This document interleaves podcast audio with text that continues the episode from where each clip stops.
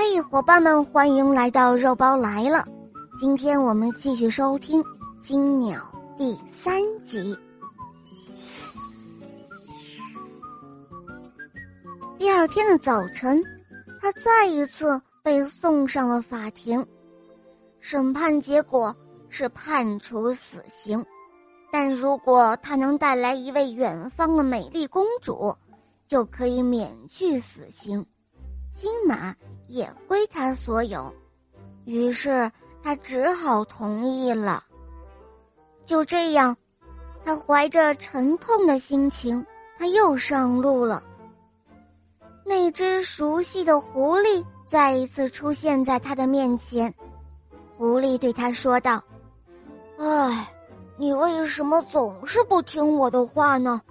如果你听了我的话，你现在……”就已经拥有了金鸟和金马了，唉，这样吧，我再给你一个忠告：你一直往前走，到晚上你将到达一座城堡，在晚上十二点钟，那位公主就会到里面去洗澡，你跳上前，亲吻她一下，她就会让你带着她离开那儿，但是你一定要注意。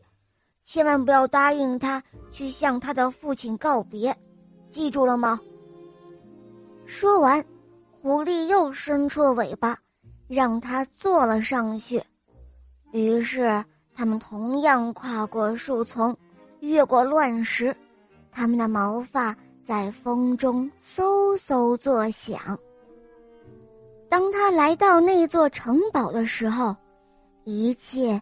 都如狐狸所说的那样，到了晚上十二点钟，这位年轻人在等那位姑娘去洗澡的时候，他跳上前去亲吻了她一下，于是，姑娘便马上说愿意跟他走，但是却泪水连连的恳求他，让他去向他的父亲告别。开始。年轻人是拒绝了的，可是到了后来，看到公主伤心的样子，他还是答应了。当公主来到父亲的房间时，卫兵们醒了，这样，这个年轻人又成了囚犯。他被带到国王的面前，国王对他说。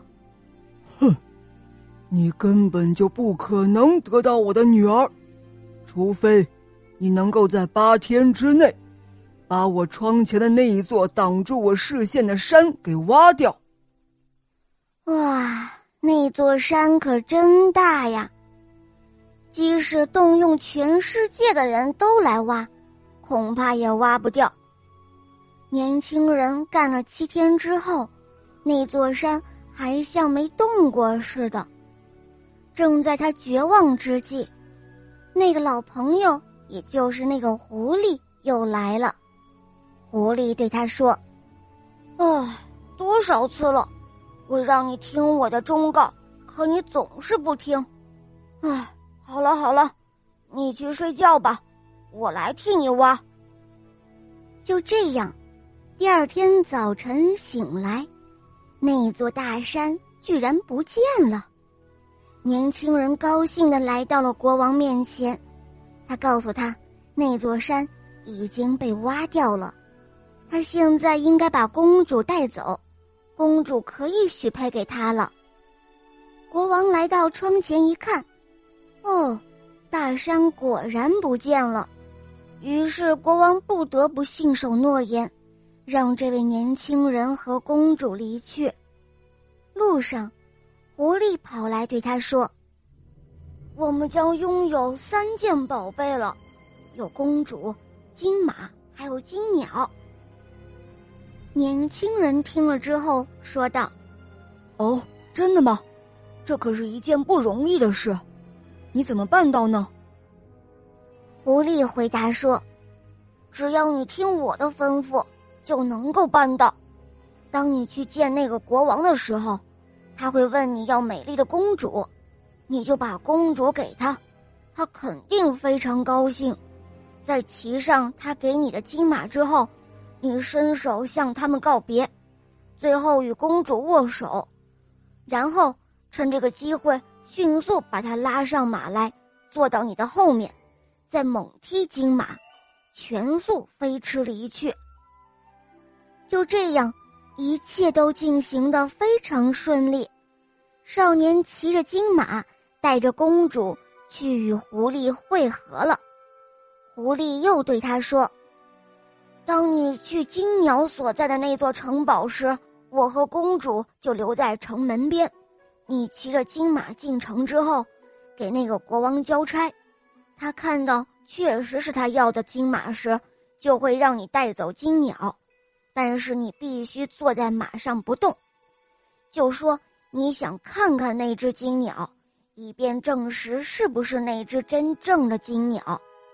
当你将金鸟提到手上时，立刻飞驰离开。就这样，他又按照狐狸说的做了，一切都如狐狸吩咐的那样。他带着金鸟出了城堡，和公主还有狐狸汇合后，他们策马来到了一片大树林。这个时候，狐狸又对他说：“现在。”就请你杀死我吧，砍下我的头和脚。好了，亲爱的小伙伴们，金鸟的第三集就讲完了。狐狸让年轻人杀死自己，并且砍掉自己的手和脚。你们说，年轻人会这样做吗？狐狸可是帮助他很多次哦。明天同一时间，继续收听《金鸟》第四集。一起来揭开这个秘密哦！好了，小伙伴们，更多好听的故事，不要忘记在公众号搜索“肉包来了”，加入我，关注我哟，么么哒。